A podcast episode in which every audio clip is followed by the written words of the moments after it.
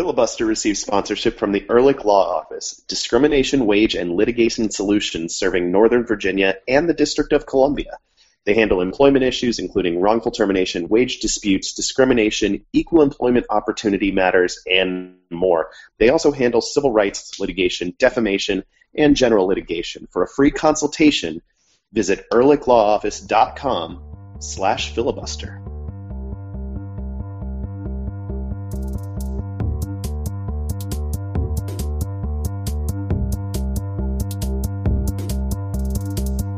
Unfortunately, this year, unlike the past, I think four years, I think most, most if not all of the run of this podcast, this night would have been me following along as William and Mary would inevitably, inevitably lose the CAA final. However, yesterday at 1.30, they actually lost in the semifinals, so this is not our fourth annual William and Mary Memorial losing edition of the Filibuster podcast. Yeah, I guess the first year um, we recorded on like a Sunday afternoon, and so we didn't get the the live experience of William and Mary losing while we recorded. Right. So this is this is the other way. William and Mary lost on a Sunday afternoon instead of Yep. it for Monday. So how you feeling, buddy? I'm I'm I'm sorry. Condolences. I mean, they lost by as many basketball points as DC United lost by goals. So that was a close game, but That just makes it worse, probably. Yeah, yeah, yeah. They were, and yeah, they were leading a lot of the game, and also like okay. DC United. this is a safe space, dude. You can you can let it out. I know. I just someday they will get to the tournament. They've never been yet, but I believe. Our listeners someday can't see the single tear rolling down your left cheek right now. Exactly. So, somewhere, somewhere, a uh, a griffin cries softly. Or just weeps openly. Griffins, I think, are ugly criers. That's probably true. Hey, hey, welcome in. This is Filibuster, the Black and Red United podcast. I'm Adam Taylor, joined as always by the uh, sad to the point of crying Ben Bromley and the tired to the point of crying Jason Anderson.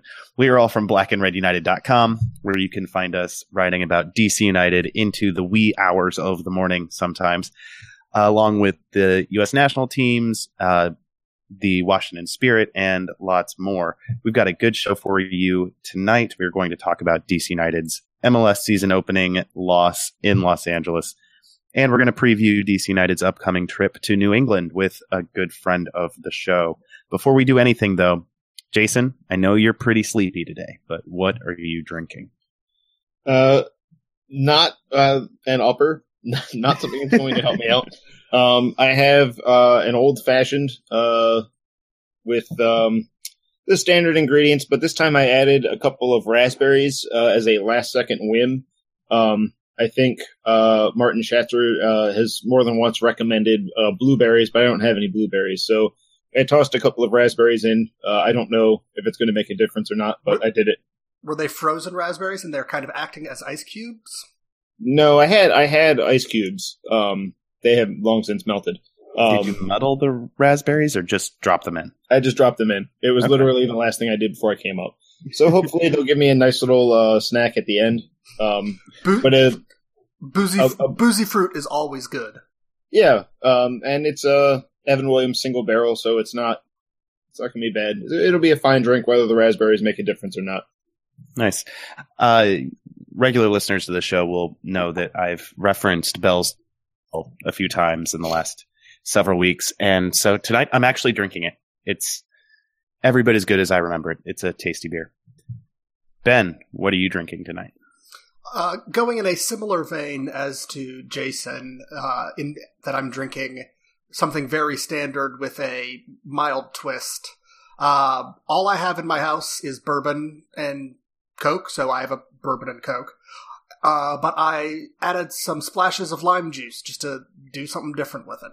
And I, I like the addition of the lime juice. Makes sense. Yeah. All right, now uh, we got to talk about DC United, who Let- struck early. Do, Let, let, do we? let me we do. let, let, let, let me finish my drink first. All right, go. Bottoms up, no. I'm, I'm not going to do that. you think I won't call your bluff? DC United struck early and led at halftime at uh, not Home Depot Center, StubHub Center, but fell four to one to the Los Angeles Galaxy when Mike Magee apparently forgot what year it was. Lamar Neagle hit in the fifth minute, um, and then in the second half, Magee scored twice and assisted on another and drew a penalty. Like I said, that was all in the second half because he didn't start the game. He came on at halftime. Uh, Jason, other than Mike Magee, what's the story of the difference between these two halves? Because it really was a game of two very different halves. Uh, I don't think there's one solid story. I think um, the first thing that comes to mind between the first and second half from United's perspective is that in the first half, they they a lot of people are crediting them for good high pressure, and that's not really an accurate way of looking at it. They were really good at selecting when to press and forcing LA into spots where then United could apply real pressure and win the ball back um, and disrupt. Just how things. the goal came. Right, the goal came from that, um, but it also helped just discombobulate the Galaxy. They were they were not really sure what to do with themselves. Andrew Dykstra wasn't really tested in the first half. Um, Bruce Arena in the halftime interview before the question was even over um, already had his um, mildly irritated answers to hand out before he could then be mildly irritated with his players. Um, and I think that was the main the main thing there um, for United was it was everything was working really well. LA made some changes. Um, United wasn't as effective in their pressure in the second half. Uh, some of the changes included um, Gerrard and De Jong moving closer to uh, the rest of the midfield. Uh, in the first half, they were really deep. I think the idea was they wanted to draw uh, United's midfield in rather than let United sit in a, a block of eight and just uh, defend. Um, I think maybe they misread uh, United's intentions on the night, but they adjusted because Bruce Arena is really good at coaching soccer teams, and he figured out a solution. Um, he got those guys closer. He get, which gave uh, LA. Oh, they always had one more option in the second half than they did in the first half. Um, and that's not to say that that totally changed the game and United was getting overrun. Um, the the other side of this was just that LA scored two set piece goals. They were good at finishing the chances they created, and United didn't have very much luck. I mean, the score was one one when Nick DeLeon hit the post. Um, at two one, they had a few chances to equalize. At one nothing in the first half, they had a couple chances to make it two nothing. So, um, LA's sharpness in the inside the box and their set piece uh, ability, and you can't go to LA and expect to get a result giving up two set piece goals mm-hmm. because you have to assume you're going to give up at least one in the run of play, and or in open play, I should say. And then you you don't you don't go to LA and score three goals very often at all. So, um, you put yourself into a terrible position like that, and uh, that's the story of the game. I mean, if they don't give up the set piece goals, I don't think they lose the game. Um, I think if they can hold off on that, LA probably does pick up a goal somewhere, but I don't think it, we end up 4-1. I think we're looking at 1-1 and, and some positives, but as much as it's nice to feel like, oh, we're so close to a positive result, the set piece goals are going to overwhelm that uh, in my mind until United corrects it because you cannot give up two set piece goals in one game, especially between, uh, to a team that doesn't really have. It's not like they have a ton of targets. This isn't Dom Kinnear's Houston Dynamo. Um, this was a team with one big defender. Um, and that's it. I mean, Mike Magee scored a header on a set piece mm-hmm. goal. That's not what should be happening. Well, and the big defender who who scored yes. um, had to bend down to head it. It was yes. neither of these were these were good delivery, good service, yeah. but also lost runners. They were markers not doing their jobs. Yep. Essentially. And that's almost unforgivable. I think it was Chris Rolfe and Lamar Neagle who missed their marks on the two goals from set well, I mean, pieces. Uh, if if Chris Rolfe and or Neagle were marking Dan Steres on the first goal, then something's terribly wrong because yeah. he's six foot four. Um, yeah. I, I think that goal was just an, a systematic breakdown. I think that mm-hmm. people seemed uncertain as to who had who, which is bizarre because yes, LA made one sub, but it was Magee for Dos Santos. It wasn't like they sent in a bigger player. And Magee was taking that corner.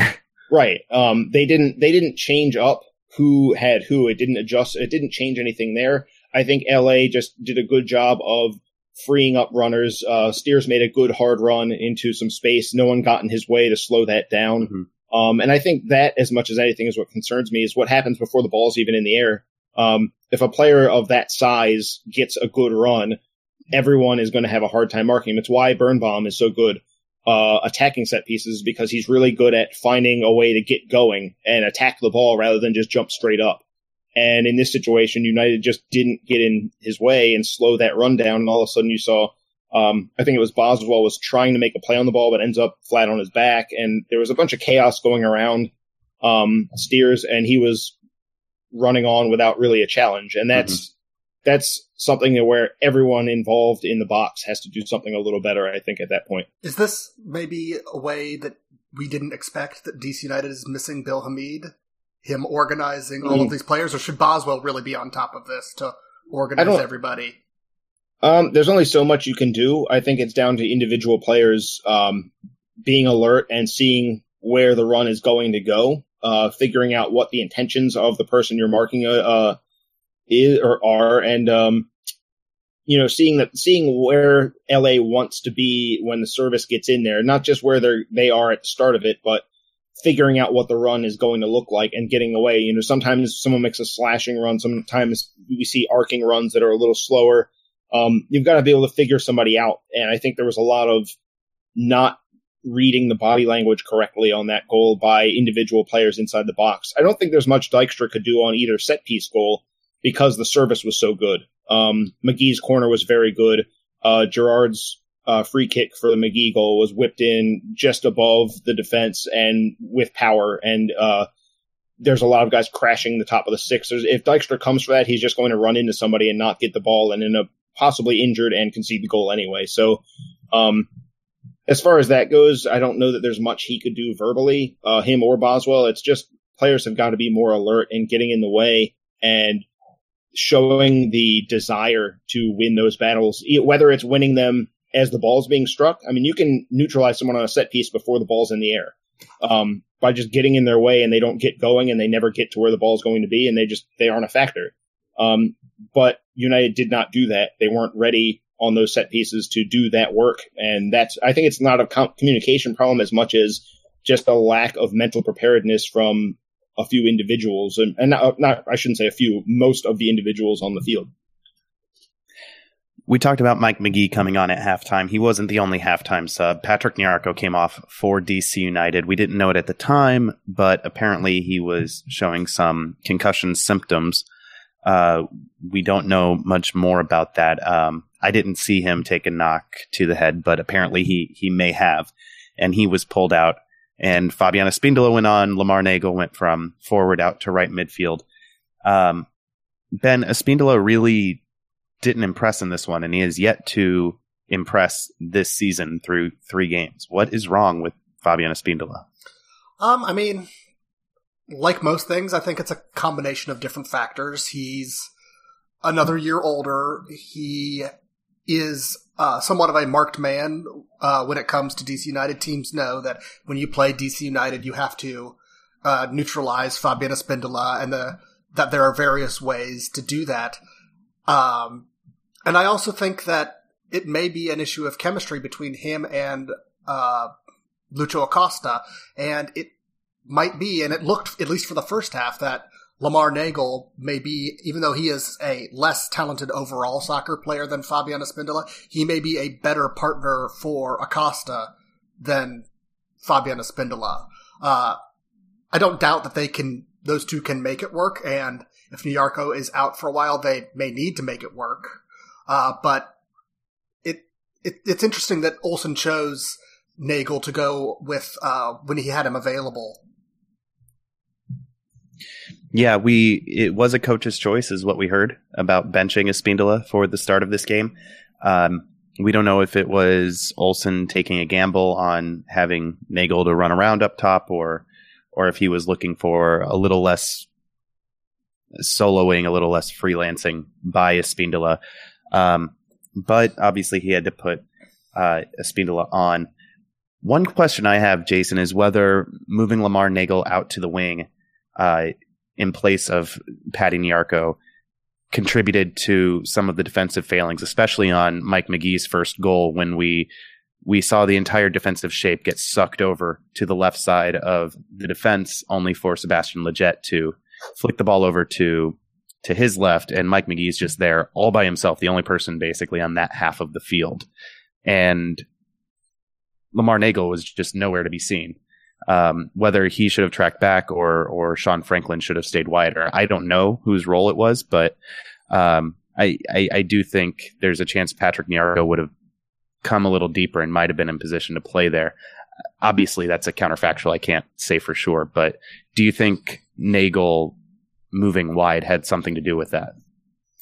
Uh, it might have a little bit. Um, in that scenario, though, the rest of the team has to adjust. If if Neagle isn't back there, um, you need somebody else from central midfield dropping on the on the goal. Franklin is marking someone that was in the middle, um, and then Magee is floating beyond him, and he's the the furthest man away, and no no one's got him.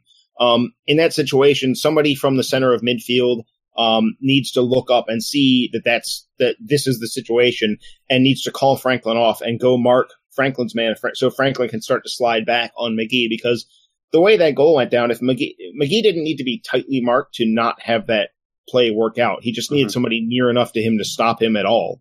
Um, if Franklin was in five feet of, of, or five yards of Magee, he probably closes him down to the point that Magee can't really convert the, the chance that ended up occurring. Um, so I, I think I'm, I'm more concerned with the lack of shape from everyone involved. Um, the lack of flexibility, the lack of awareness as, you know, the shape was, was pretty bad for, in that moment. Yeah. And I think someone in the midfield, whether it's just Neagle getting there to mark Magee or whether it's someone in central midfield seeing the disaster coming ahead of time and calling people off and changing things so that Franklin can be getting over to Magee as that ball's coming across. Something in there's got to change. Um, it would be nice if Dykstra had been able to call something out there. Um, mm-hmm. So I, I, think there was a team wide or uh, maybe not team wide, not everyone is in, in on that goal, but a lot of players down the spine of the team. Um, it was a um, systemic failure, not yeah, a mistake yeah. by one player. Right. Um, and, uh, I, I don't necessarily, I think Neagle did so much in this game that it's hard to not keep him in the lineup for somebody. Mm-hmm. Um, somebody else that we expected to be a starter is going to get dropped going forward, whether it's, um, Espindola, because as Ben talked about, he and Acosta might not have, it might be a long time before they get the right chemistry in place because they both kind of want to do the same stuff.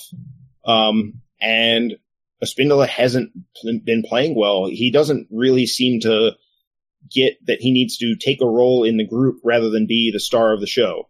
Um, he seems to think that he's got to do everything right now. He's got to play the, he's got to make the assist and he's got to score the goal. Mm-hmm. Um, and with this team, the way it's set up, he doesn't have to do that. And when he's running around everywhere but where he needs to be, he's not, he's not doing anything. He's actually reducing his impact on the game and getting in the way of everyone else.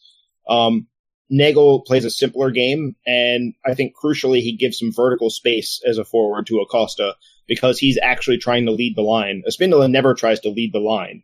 Um, and Acosta needs somebody to do that because he needs somebody to expand the field a little bit so that he's got room to do what he's going to do. Um, Neagle isn't necessarily an ideal lone striker, but he's closer to what is needed in this scenario uh, than than uh, Espindola is. And a Espindola can adapt, but he's got to actually want to adapt. And yeah. I don't know that he necessarily wants to do that. Um, but then again, you know, we just talked about Nyarko. Maybe he's going to be out for a while. Um, we have no idea. Concussion symptoms can clear up in a couple days, or they can clear up in months, or never. Um, so we don't know how long that's going to take to sort itself out. Um, if he's out for this coming game against New England, then I would just expect Neagle to play on the wing, and that's that. Um, Seattle never really had a problem with Nyarko's defensive or Neagle's defensive play um, as a winger, so I'm I'm not too hung up on that. Um, but may, you know, Nyarko could also uh, Neagle could also push uh, Rolfe out um, on the left because Rolfe had moments in this game but I don't think you could say he was better than Neagle, even if you take the goal out of it. Mm-hmm. Um, yeah. So someone, someone in the attack is going to lose their spot. It's not going to be Acosta, um, to Neagle. I think. I think that has to happen. And I think right now the, the person with the weakest argument to stay in is going to be a Espindola because of what Neagle provides for the other players around him and the fact that he's not trying to be, uh, the only player on the field when United goes forward. He's just trying to help the group. Um, and that's what this team needs at this point. So one worry I have about Lucho Acosta, and right now it is basically the only worry because he has been really good when he's been on the field, but he has yet to go 90 minutes. I know last week against Querétaro, he uh, came on as a sub because he had flown to Argentina and gotten back to DC two days before the game, and you don't really want to risk injury. And I wonder whether it's that unwillingness to risk injury that's the reason why Olsen has pulled him in the other two games that that Lucho has started, including yesterday. Um, ben, do you think? I, I, mean, this is pure speculation, I guess, on our part, but uh, do you think it's a fitness thing? Do you think Olsen just wants to get a different look in? Do you think there's going to be a point in time soon when Acosta can go 90 minutes? Uh, to answer the second part first, yes, I do think soon Acosta will be going 90 minutes. Uh, I think in this game, uh, it might have been a little bit of uh, fitness, but it also might have been uh, at that point the team needed a different look. Uh, and I think also Olsen wants to give Julian Buescher some minutes. I think he likes Julian Buescher a lot and wants to get him on the field uh, as many in as many ways as he can. So I think Buescher's position and his his coming may not necessarily totally be in the attacking midfield. I I might like to see him in other positions, but I think I know I certainly would. Yes, I, but I think that combination and the fact that it's still early in the season, he wasn't getting, he had been on loan, he wasn't getting much time at Boca Juniors. All of that combined, he had a short preseason. All of that means that. Yeah, that's true. Uh, I think he's gonna go 90 minutes sometime soon. Uh, definitely, but I don't I don't think it's quite yet. I mentioned earlier that Patrick Nyarko came off at halftime with concussion syndromes, or not syndrome, sorry, concussion symptoms. Um, the player everyone was talking about with regards to head injuries, though, was Steve Birnbaum, who had two clashes of heads with Galaxy players, the second of which left him on the ground for an extended period of time as the trainers treated a gash apparently on his forehead. He came off. I don't know whether he went through concussion protocols, the the official tests they do, um, but he was off for quite a while before he came back on. You, you um, would think there would have at least been enough time for them to do it, unlike how many head injuries are often treated. Yeah, this was not one where he was obviously dazed and out of it. Um, and he didn't just he, immediately he, come back on. Right, and he didn't immediately come back on. Um, I'd like to give the benefit of the doubt to the training staff. Um, we have no reason to think they they rushed him on or or did anything untoward or outside of the protocols here. Um, that said, there were a lot of people, Jason, calling for Birnbaum to have a seat and for Kofi Opare to go in for him. Um, just seeing that he had had two clashes of heads. I I don't know how I want to frame this question because none of us are doctors here. We don't really have room to prognosticate here. I guess that's kind of my point is most of us on the internet are not doctors and there was a lot of diagnosis happening online yes. last and, night. And the it's it's an understandable instinct for people to say Birnbaum missed about three minutes before, uh, after the first clash of heads plays about five ten minutes. I think I've got this in my notes. Um, yeah, five minutes, and then is down again. And United ended up playing with 10, men, 10 men for two different three minute spans um, uh, with him on the sideline. Um, it's admirable that people's first thought is, okay, this is a guy that needs to come out. Yeah, um, that's progress over what it used to be, where it was right, where it was considered like, weakness. Well, it's just your head. Yeah, um, just rub for your brain. Just rub some dirt on your head. Yeah, you'll be you'll be all right. Uh, you walk this one off. Um, but the fact is, we don't know when the trainers come in to see Birnbaum. We don't know what they're seeing. We don't know what they know they're even looking for. Um, if they come in and Birnbaum isn't showing any signs of a concussion, then you don't. You know, if you come in and a guy is holding his ankle, you don't treat his knee. Um, it's the similar thing. If a guy isn't showing you the signs of a concussion, you're not necessarily going to go through the steps. And on the second, the second one where the gash came in, he was holding his head and like, like whipping his arm around in pain. Like he looked like someone who was hurt, not concussed, but like concerned about something uh, that hurts sharply rather than like, oh my my head really. He wasn't holding his head and that was it. He was you know in acute pain very quickly. Um, and I assume the training staff, obvi- I mean, we saw the tape job, so we know that there was some sort of bleeding spot um, somewhere on his head. Um, I'm assuming they saw that, and I'm going to assume that because they're professional trainers for a team that has lost too many players to concussion uh, and forced retirement, that they also were concerned about the concussion possibility and were trying to make sure that that wasn't the issue. Um, you can get hit in the head pretty hard and not get a concussion.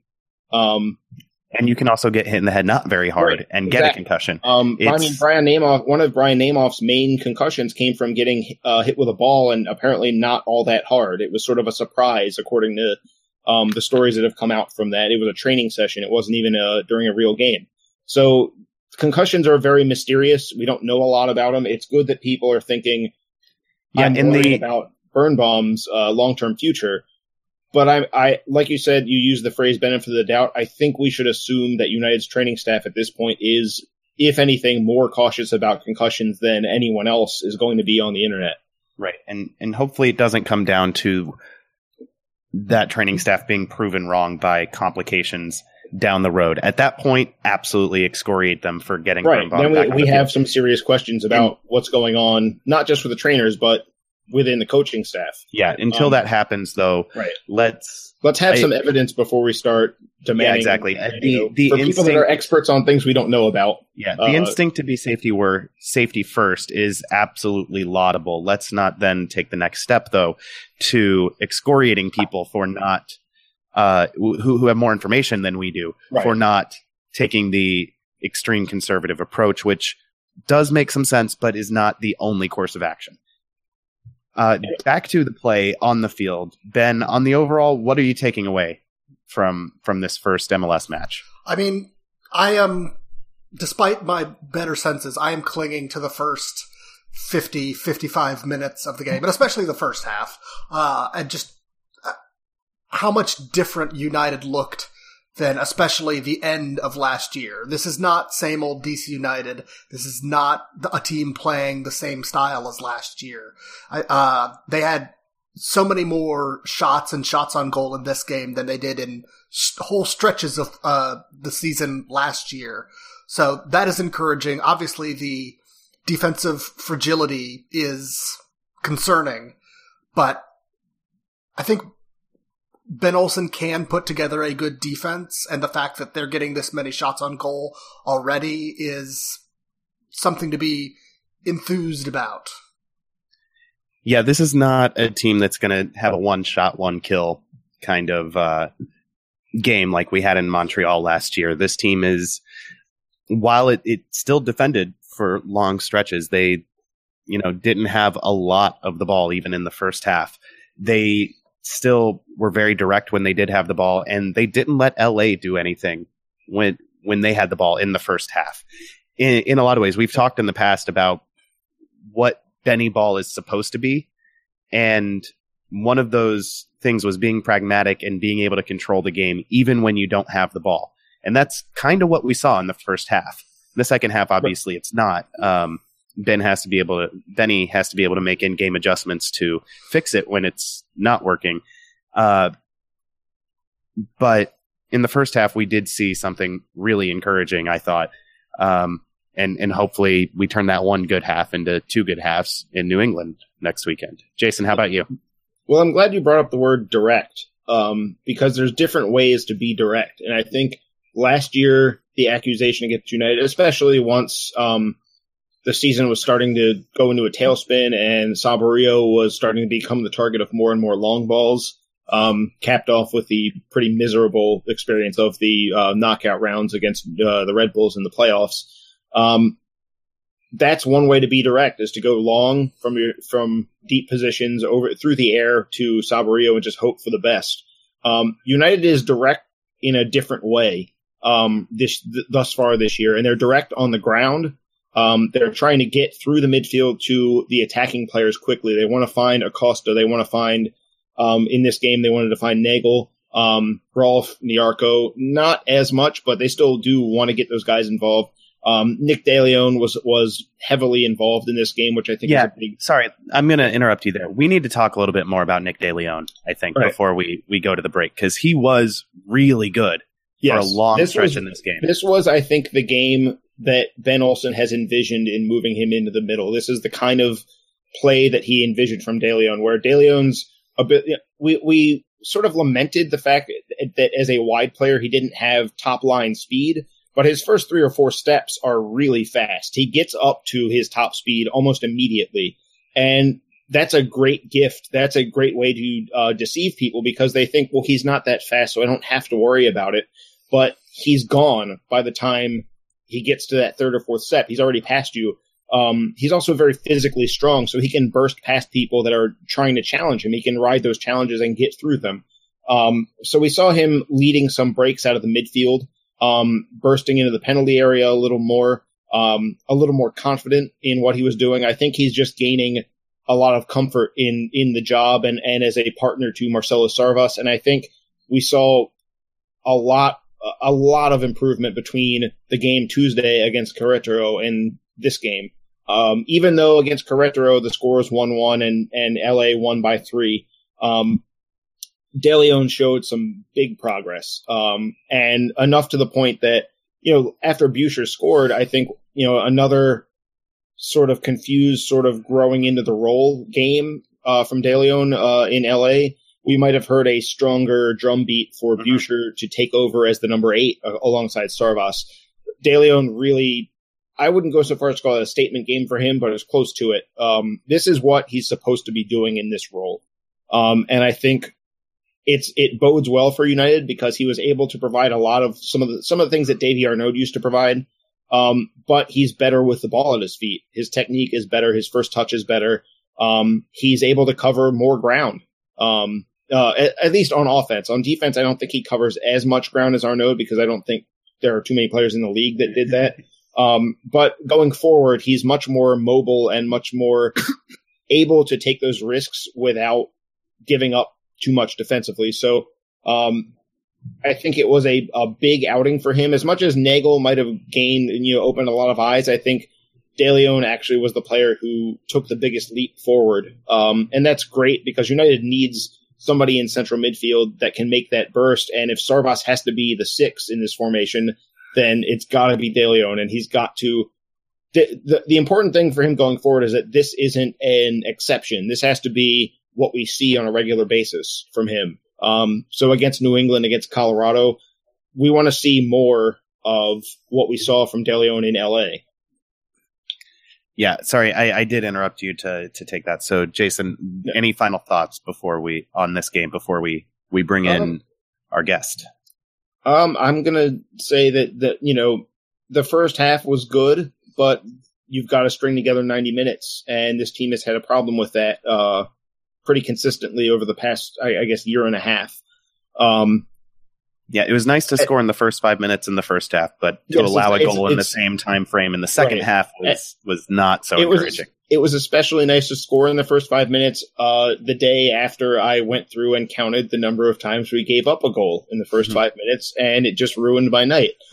um, it was very pleasant. Uh, it's something that, and and I want to underline one of the reasons Arena was so irritated at halftime. That was the first thing out of his mouth was Mhm. giving, you know, the the guy, the sideline guy asked him something about what do you have to change to improve in the second half, and he didn't want to talk about things to change to improve in the second half. He wanted to talk about his sheer irritation and disdain for conceding a goal in the first five minutes.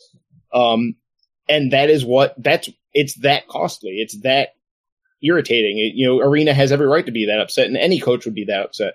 Um, but going back to the the overall, you know, what do you take away from this game? You've got to defend set pieces better. The first half was really nice, and I don't think they were that bad in the second half. I really don't think if you played this game 100 times, this might be the best outcome the Galaxy get. I don't think they score four goals in 45 minutes. Maybe once or twice in, in if you played this 100 game, times in some sort of um, infinite simulator on a I don't know a hypothetical. Um, this was this was it was bad luck, and LA also getting it together really well. Um, but United could have done a lot more set piece wise to keep themselves. Like I said before, I don't think they lose the game if they don't give up these set piece goals. I, I don't think LA gets two. They get one and that's it. All right, it's time for us to take a break, and we will be right back with Steve Stoehr from thebentmusket.com to help us preview DC United's trip to New England this weekend. Stick around. This is Filibuster, the Black and Red United podcast.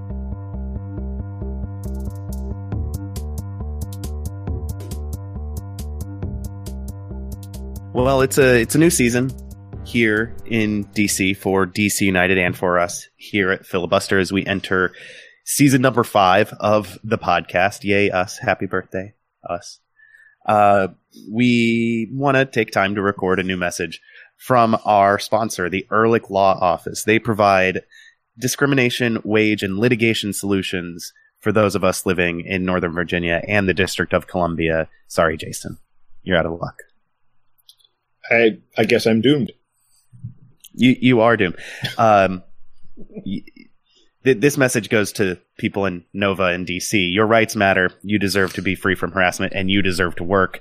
Um, Marylanders deserve none of that. I, I wouldn't go that far, Ben, but We'll- but we'll people in a way Nova to- and people in Northern Virginia and DC that definitely applies to you. I can't speak to whether it applies in Maryland. Uh, if you have suffered from workplace discrimination or wage theft, uh, you're you're dealing with some non-competition or non-solicitation litigation. Your civil rights have been violated, uh, or there's been an illegal taking by the government, or you have uh, disability issues, or you have uh, a complaint in education law. Then the Ehrlich Law Office is who you should talk to. They're good friends of the show.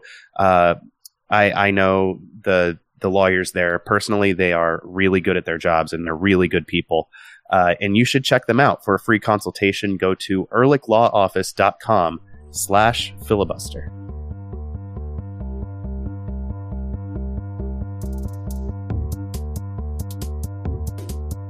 Welcome back to Filibuster, the Black and Red United podcast. We are joined now by Steve Stoehr from thebentmusket.com, uh, who will help us preview DC United's attempt to rebound from that loss in California on the turf of Gillette Stadium against the New England Revolution. That game will go down Saturday at 3 p.m. in DC and the environs. It will be on News Channel 8. Steve, how's it going? Not bad. How are you guys tonight? Oh, we're doing well, doing well. All things considered. Speak for yourself. Steve, you, you know how we do it here. What are you drinking tonight? Uh, I have a Stone uh, Xocoveza. It's Mexican chocolate stout, and um, some of that Kirkland Scotch that you get at Costco. Excellent. That sounds like a, a nice Monday night. It is. It is. It's the Monday night that I deserve. Also, a PSA for people: Stone Richmond is now open, so come to Richmond and get your Stone beer. Stone no longer exclusive to California. And, you know, if Stone Brewery wants to sponsor the podcast, we will certainly accept their money to continue. Or just their beer. If they just want to, free, if they just like want to send us beer, we'll just take their beer. We take We'll- we are we'll shameless. commercials for booze. We could we could drink we could drink a sponsorship worth of beer. Uh, we really could. So, Steve, your your Revs started the year yesterday with a dramatic stoppage time draw down in Houston, a three to three thriller.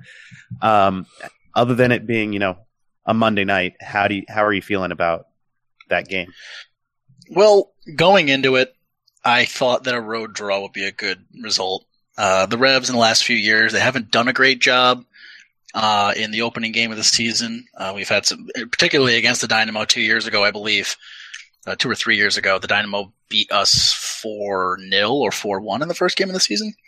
So it, it's been a trap game in a lot of ways, in a lot of for the last couple of years. So I'm glad to have come out with a point. Going into it, I wanted a point. It just felt after watching the entire game, it felt great to get that point at the death like that. But then analyzing the game itself, there were a lot of things to be worried about.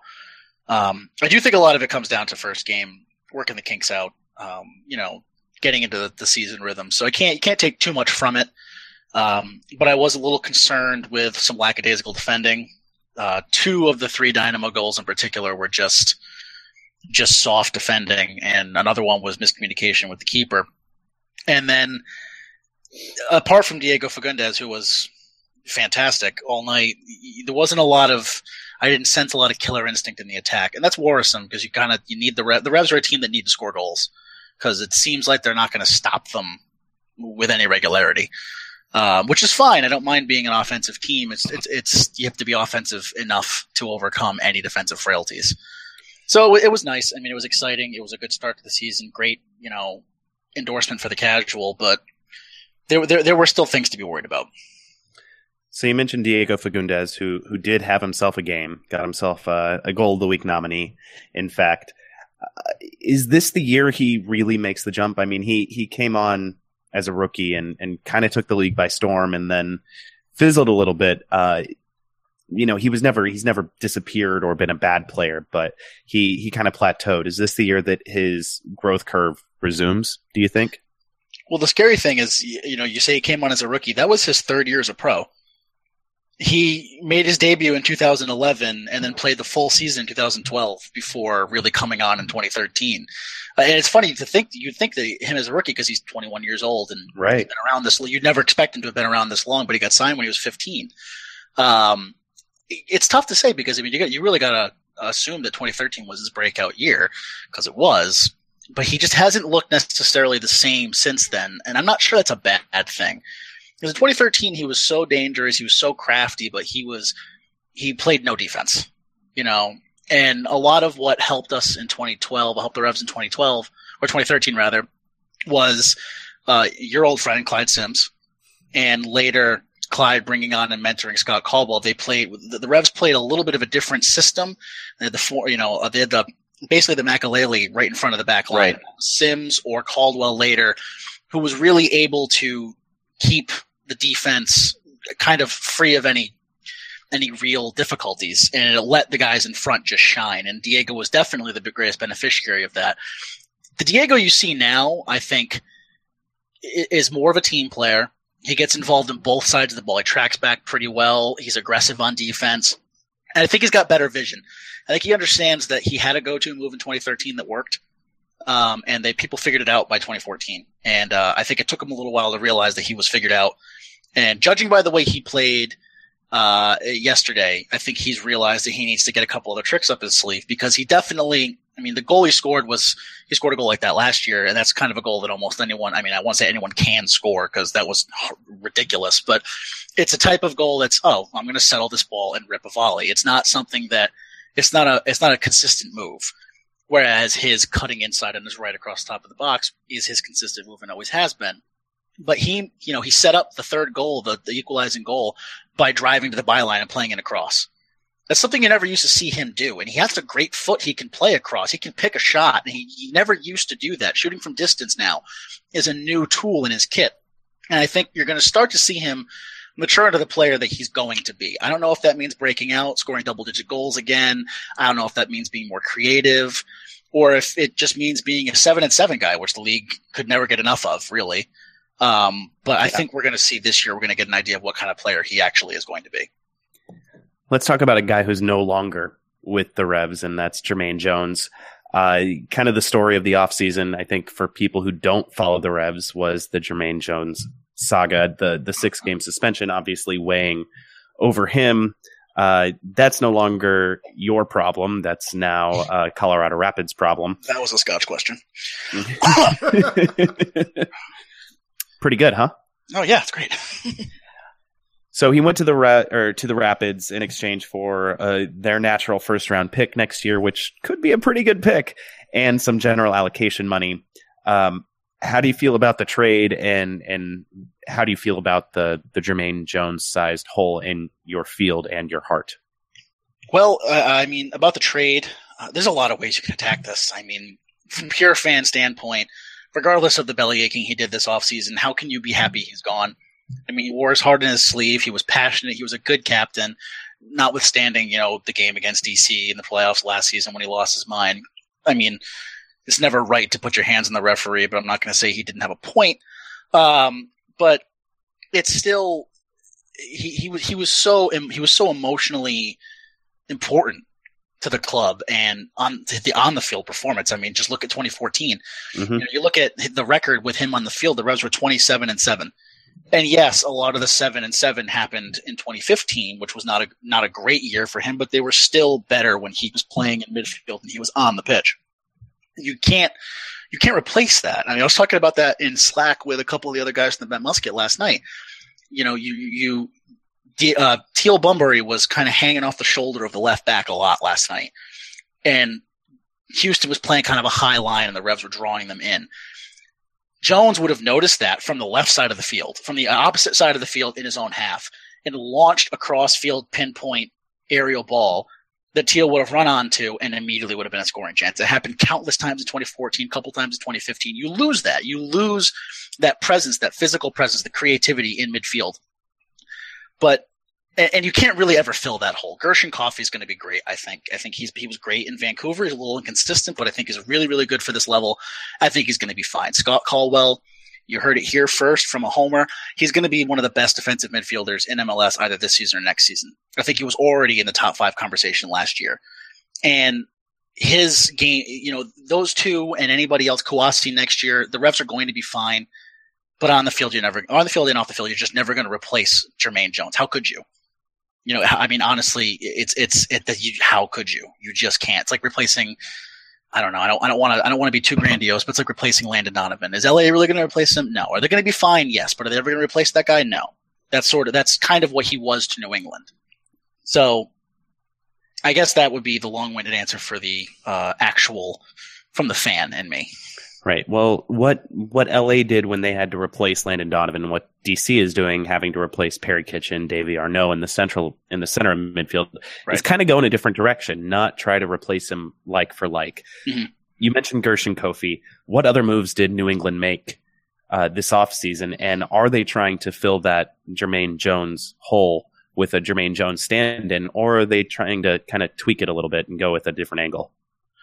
Well, it doesn't look like they're really changing their system so much, uh, which I think is good. I think this is a team that's built for the high press and the counter, um, and the more that they embrace that, the better. That said, they've always kind of run since 2014. Now they've run basically a double pivot behind Lee Nguyen in midfield, so two defensive midfielders. With Jermaine, Jermaine was the one who ranged forward. Scott Caldwell stayed home. Jermaine did whatever the hell, he wanted to do, and it didn't matter because he just has that kind of a soccer brain and that talent that you just let him do what he wants. Which I think Scott is such a disciplined player that he can do that, and that's fine. But I think it also wastes Scott Caldwell's talent. So the upside to losing Jermaine Jones is that you bring in a guy like a Gershon Koffie or Xavier Kouassi, who's the guy, the DP that we signed, who promptly split his knee into 50 million pieces um, right after signing with us. Um, the guy who's probably going to be more of a stay at home defensive midfielder, and it's going to let Scott Caldwell move forward. Scott Caldwell was an attacker in college. He has a great soccer brain. He has, um, you know, amazing vision, a really good passer. It's better when he's further up the pitch. We saw that a little bit last season when without Jones in the lineup or with Jones playing defense, Scott Caldwell picked up two goals, four assists. I mean, he, he really kind of came into his own. So I think that the strategy going forward is going to be let Scotty take some of the, the, the Jermaine role and then let him work with whoever else is in midfield with him to sort of split those duties. And instead of having one stay at home midfielder and one ranging midfielder, have two midfielders who are good at both. Which I honestly I think makes for a more balanced attack because when you're letting when you're giving one to do one thing and one to the other, it becomes tough to replace one or the other if something happens. Uh, Steve, I'd, I'll go to uh, the defensive end of things first. Um, I think the Revs were trying to, to solve a, a problem at right back. Um, they drafted uh, Jordan McCrary, but then Je-Vaughn Watson kind of falls into their lap right near the end of the preseason, essentially. Um, and then I, I mean, he was only signed for a few days before he got the start uh, against Houston. Um, what did you think of his debut, and do you think he's going to lock down right back, or do you think that uh, the Revs still want to develop McCrary to challenge him? Uh, I thought he had a great debut. Um, I thought he. I actually didn't expect him to start. I'll be honest with you. Um, I thought Darius Barnes was going to start right back. Keep you know the experience, uh, steady hand. He's been there before. Uh, but they, I mean, they put Je-Vaughn Watson there. I think the Je-Vaughn Watson move was a fantastic move because if there was one thing that was wrong with the Revolution in 2015, it was a complete, it was lack of defensive depth. Darius Barnes blows his knee out a couple weeks into the season, and all of a sudden you're forced to put Jermaine Jones in at center back whenever anyone needs a rest. Because they had plenty of ba- people who could play right back, but no one who could play center back. And Je-Vaughn Watson can play both. He's played right, he's played center, he's played left, he's played midfield. I mean, he creates a level of versatility and depth in the back, and he's MLS starter caliber. I mean, is he MLS starter caliber championship team, you know, going to light up the league at right back? Probably not, but I think he had a great debut. He, he, was, he defended well. He passed well. He had good instincts in the attack, had a couple decent, couple decent moves, but he, he basically gave us anything we could have wanted out of him. Um, as far as McCrary goes, he's the guy of the future. I think at this point, that's what the club thinks. Uh, if he doesn't develop, I mean, that's obviously that's a risk you take, but I think you're going to see McCrary plenty this season, sure. Um, if not for another reason, that you're going to see Je-Vaughn Watson all over the field whenever someone needs a rest. So I think McCrary, he's he's going to become the right back of the future if he can stay healthy and he can develop. But bringing in Je-Vaughn Watson, I thought was a master. It was one of the better moves of the offseason. Between bringing in Watson and Koffie, I thought those were the moves that, to me, were successes in this offseason because Watson, for at least the first part of the season, is going to give you that steady hand, a, a, natural, sort of more of a natural right back than say a Darius Barnes, who can let McCrary come through and develop and learn the ropes as a professional before he starts to get more time. And once McCrary does, if he does eventually take the the job from him this season, you have Watson able to play almost anywhere else that you could possibly need the help honestly, looking at the defense this year, I feel a lot more confident because there's just they, they're they're better equipped to handle injury and, and, and fatigue. And I think in this league, especially when you get over the summer and the fixture congestion gets bad, you need to be able to plug some bodies in that aren't just going to be, you know, just go out there and I'm going to close my eyes and pray that you don't, you know, completely screw up.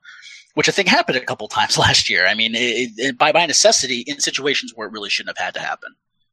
So I thought Watson was very good, and I think he's going to continue to be very good. But McCrary is definitely the right back of the future at this point. Um, you mentioned Barnes, and, and when he got injured, that was uh, just to give our fans uh, some perspective. That was basically the entire depth for the the Revs across multiple defensive positions. When he got injured, it was like it was gone. Um, but I guess to, to, to move elsewhere on the field, um, I was really a little surprised to see Kelyn Rowe uh, starting in central midfield against a team that plays uh, with with Houston playing Chaco Maidana uh, as a number ten. Um, I thought it was a, a, really super high risk move by Jay Heaps to to play Koffie and Rowe in the engine room rather than bringing in Caldwell. Um, but Heaps has loved a rotation with his talented midfield. He's never said these are my five guys and these are the backups. Um, do you think that's going to carry on through the season, or do you think that guys like Caldwell and Fagundez are going to win a, a job full time and maybe reduce the amount of uh, rotation that happens through the season? I really hope it doesn't continue. I don't want to see Scott Caldwell play a deep lying midfield position ever again. Scott is incredibly talented. Not sorry, not Scott Caldwell. Kelyn Rowe. Sorry. Um, Kelyn is incredibly talented, but he's not a defensive midfielder.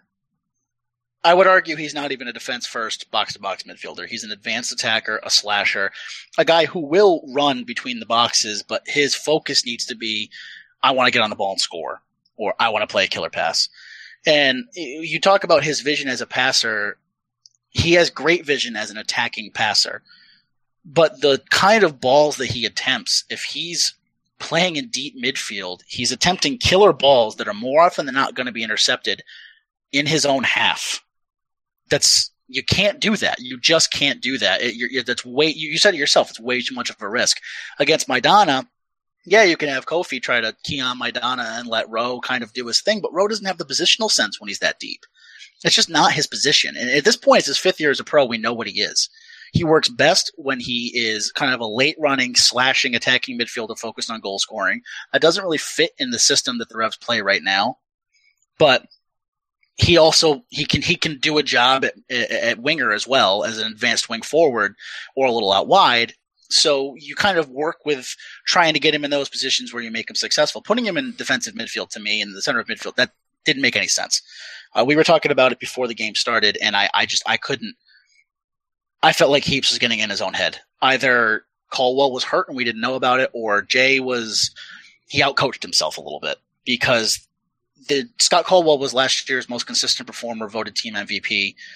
I mean, coming into the season, he's an automatic name on the team sheet. I mean, I, I hit, Jay Heaps would tell you that there's no automatic names.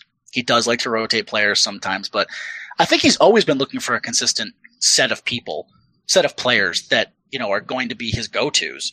And how Scott Caldwell could not be one of those players right now after you know 2013 when he came on strong 2014 when he you know made the game his own essentially and last year when he was sometimes the best player of the pitch how can he not be an automatic name on the team sheet i mean you got to be you got to be thinking to yourself lee Nguyen jose gonçalves scott caldwell Mm. or maybe scott before jose i mean honestly i don't understand how it, it was it was baffling and i think if you watch the first half of that match when Kelyn was in the middle, it bore out. The Revs Yeah. scored. They played well for the first 10 minutes, and then you were missing that guy who takes up the best positions, who intercepts the passes, who picks up the loose balls, who plays the simple passes and the daring passes, but is tidy with the ball. And as soon as Scott Caldwell came in in the second half, although Houston scored, I thought the Revs' connections in midfield were just so much tighter, so much smoother. It was night and day. So I hope to God that we don't see that ever again. But who knows? So this is your way of saying that for for our listeners at least that uh, Caldwell being inexplicably left out would be a great surprise and, and everyone should celebrate. It would be terrific if you see that. You should turn if you find see that in the lineups before the game. You should find a sports book that has DC winning, and you should immediately put money on them. Um, but I mean, I will say this: Kelyn Rowe is can be a frustrating player because he's he's inconsistent at times. Like many players in the Revs, it almost seems like it's prerequisite to play for the Revs. He's very streaky, but when he's on, you could put him at goalkeeper and he's going to score on you from 30 yards out and he's going to destroy mm-hmm. you. So putting him in central midfield, I don't think maximizes his talents in deep central midfield, but that doesn't mean that his talents won't necessarily come to the front, you know, on any given Saturday. So if Kelyn Rowe is on the pitch, there's something you should be afraid of. But if he's on the pitch next to Gershon Koffie or next to somebody in a deep position, you can be less afraid. So, Steve, my my one question is about uh, is about off the field uh, things. Uh, the Revs, ba- almost as much as uh, similarly to DC United, know the pains of uh, trying to find a new stadium, and we we both joined the bottom of Grant Wahl's ambition rankings that were recently published. Uh, We've been down there for a while. It's fun. We have parties. yeah, yeah, Yeah, exactly. Yeah. I mean, we would have parties, but We can't afford parties. no, we can't afford it, and and that's a lot of work. Like it takes ambition to host a good party, and eh.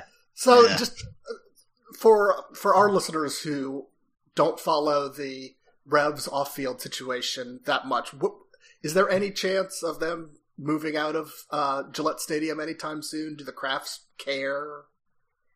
The second question is a loaded question. how To much the time first question- we have? That's fair. To the first question, no. no. I think Jonathan Kraft came out and said that he had committed to being in a soccer specific stadium before 2025. So, I mean, now keep in mind, by the way, that in 2005, he committed to breaking ground within two years. So, 20 years after his first bold statement, he's hoping to be in a uh, soccer specific stadium in the city of Boston. He's committed. It's a really long MBTA. construction timeline. A lot of lead up to that time. Well, I mean, pl- apparently he's planning on using Massachusetts state workers to build it because that's that's the only per- people I can think of would take that long to build something. I mean, it's going to be an underground stadium. It's going to be the Big Dig Stadium. Is what yeah, he's he's going going to for. build in the Ted Williams Tunnel. That makes sense. It's just going to be somewhere down there where they started digging and we're like, uh, we don't know what we're doing. This was a, it turns out a huge mistake. There's just an empty gap somewhere down there, and that's where they'll play. let's let's stick a stadium there. Um, Never have to worry about it right of, now. There was a lot of uh, there was a lot of talk about it last at some point last season. But the unfortunate thing about this, and the front office, the guys in the front office and the business office will tell you that it, this is just kind of the way the news cycle works, and this is why it happens. But it's sad. You get the news about them poking and prodding, looking for a spot, you know, around the same times every year. one of those times is when season ticket renewals are coming up. Yeah. It's calculated. I mean, it's obvious that it's calculated. They never admit that, and that's fine. It's a marketing tactic. I'm no. I don't think that they're. I don't think that they don't want to be in a soccer specific stadium. I think that Brian Bilello really wants to be in a soccer specific stadium. I think that even Jonathan Kraft, I think the Revs are kind of his baby and he wants to be able to do something with them. But I mean, Bob might want that, but he doesn't want to pay for it. Yeah. I mean, man, is filthy rich and does not want to do anything with his money. I don't really understand how that works, but it's he. You can tell just by some of the things that come out. Uh, one actually, a guy I went to college with, Adam Vaccaro, writes for the Boston Globe, um, continually puts in these freedom of information requests hmm to the city of Boston and some of the surrounding cities to try to get evidence of meetings between Kraft Sports Group and different city officials and plans and you know things like that. And they're they've, they're definitely moving on it. I mean, they're not they're not telling us they're doing something and then doing nothing. They're definitely kicking the tires. But I think the most recent thing that I heard was that Bob Kraft was looking for a fully publicly financed stadium that will be paid back via ticket tax. Which That is seems unlikely. it does seem unlikely. I mean, there are places that would be dumb enough to do that. And keep in mind, I would be happy with the stadium, however we get it. But I would, I'm a resident of the city of Boston. I don't want the city of Boston footing the bill. I mean, You're, you're a city that literally cities around the world turn to organizers from Boston to figure out how to not get screwed by the Olympics. Right, because we didn't get screwed by the Olympics. Exactly. You chose not to get screwed by the Olympics. And they're like, how do you make that choice? we became the bid city, and then so many of us were so pissed about it that we became not the bid city. like So- you- it's how can you look at the city of Boston when they do that to the Olympics and say, you know, we want you to pay for it and it'll be it'll work out for you and we'll totally pay you back. I mean, the stories around around the country right now about publicly funded stadiums are basically that they're they're they're a death trap for for taxpayers. And the Northeast, especially, is a place where you know those opinions are generally going to come out first. You're going to, and that's not that's not a knock against any other part of the country. It just it seems like you know we're definitely the area of the country that is least likely to pay for your stadium. I don't care what part of the Northeast you're from, and that probably stretches down to the Mid Atlantic and DC. You're not going to get a publicly funded stadium. Although So- DC is uh, bucking that a little bit. They not- they are providing the, half. they're providing well no they're providing the land for DC United Stadium which is roughly half the value and they're also providing 90% of the cost for Ted Leonsis's Wizards practice facility slash Washington Mystics WNBA stadium. and, and they will trip over themselves to bring the Washington professional football team back to the district. But that's Right. DC right. DC might be the exception to to that Maybe- rule maybe the the line- I was trying. The I was trying to be nice. I wasn't The actually. line stops No, at no, no. Baltimore, let's say. Like North Baltimore is where the line is, and north of that. Yeah. So we're, we're, we're it's not going to happen up here. Right. But I don't understand. It, it's tone deafness to me. I mean, I understand the Mhm. negotiating position. Start with what you know. Start with something that is better than what you're expecting to get, what you really want to get, and work your way down for a compromise. But to say that you know you want Boston to fund it or Massachusetts to fund it, and you know use a ticket tax. I mean, he basically looks like he's trying to use the same tactic that he used with the Patriots back in the '90s when he threatened to move them to Providence then Hartford. And that's not going to work because City of Boston's going to look at him and say, "Listen, we would love to have a Revolution Stadium here, but not that much. like, go ahead." And then what's he going to do? Is he going to build it in Providence? That'll be horrible. I'm from Rhode Island. I love Rhode Island. I love Providence. It'd be a beautiful place for a stadium, but no one's going to go. Wait, So- isn't isn't Gillette technically closer to Providence than to Boston? I'd say it's about halfway. Okay. Having made that commute from both directions, I'd say it's about halfway. Okay. Um, Gillette's a, a, a miserable to get to. It's not even Yeah. on, Yeah, no matter where you 95, are. It's on Route One. yes. How would you do? Like, why would you do that? But that, that's neither here nor there. Um, regardless, it's it's one of those situations where I feel like the club definitely wants the stadium. There's no doubt in my mind that they want it, but there's a difference between wanting it and being willing to go out and get it. And they're not willing to go out and get it. Not right now. Not yet. Back on the field, Steve. Last question for you. How would you beat the Revs if you were game planning against them? Say you're, you know, you're in Ben Olsen's shoes. What are you keying on? Where are you attacking? Where are you defending? How are you going to beat them? Well, in their defense, you're going to want to create communication issues. You're going to want to pressure Andrew Farrell on the ball because he's good on the ball, but it just seems like sometimes it gets in his own head. and you're going to want to pressure him and Jose Gonzalez into making into not communicating and making errors. That's if you're in the attack, that's what you want to do. You can try to take advantage of Chris Tierney's lack of speed, but honestly, he's too wily for that at this point. He gets it. He knows when he has to stay home. You're just going to take away him as a crosser, which is not a bad thing, but Je-Vaughn Watson can cross the ball. Um, then you're going to want to key on Lee Nguyen. Beat him up. I mean, it, it sucks to say it, but beat him up. He's going to get frustrated. And if the ref, you're basically taking a 50 50 chance that the ref's not going to protect him. So if the ref doesn't protect him, you're golden because then everything stops. If the ref protects him, you want to keep, you want to key on him and be aware of Diego Fagundez. At that point, that's the best you can do. Because if Lee is getting protection and is feeling it, you're not going to really be able to totally contain him. But keeping, let's say, keeping two players kind of always keying on him, one on him and one just playing off and able to assist when necessary, is going to make it very difficult for him to operate. But the problem with doing that is you're taking a player, you're taking a player off of somebody else.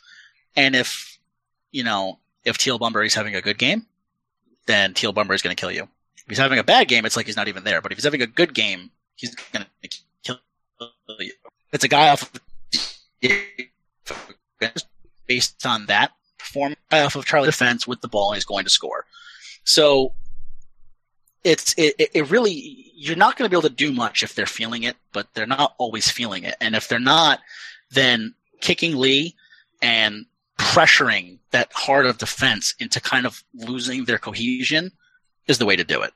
Because some defenses will be able to weather a storm. I just don't. I think Andrew and Jose individually are both very good defenders.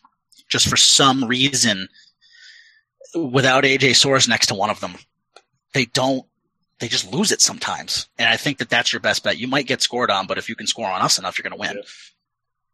Yeah. yeah. I think the the deal with the Revs, like like you said, if they get going, if they're really having a good game going forward, there is a way to beat them, but it involves just getting into a shootout and hoping to you know seeing where the chips fall.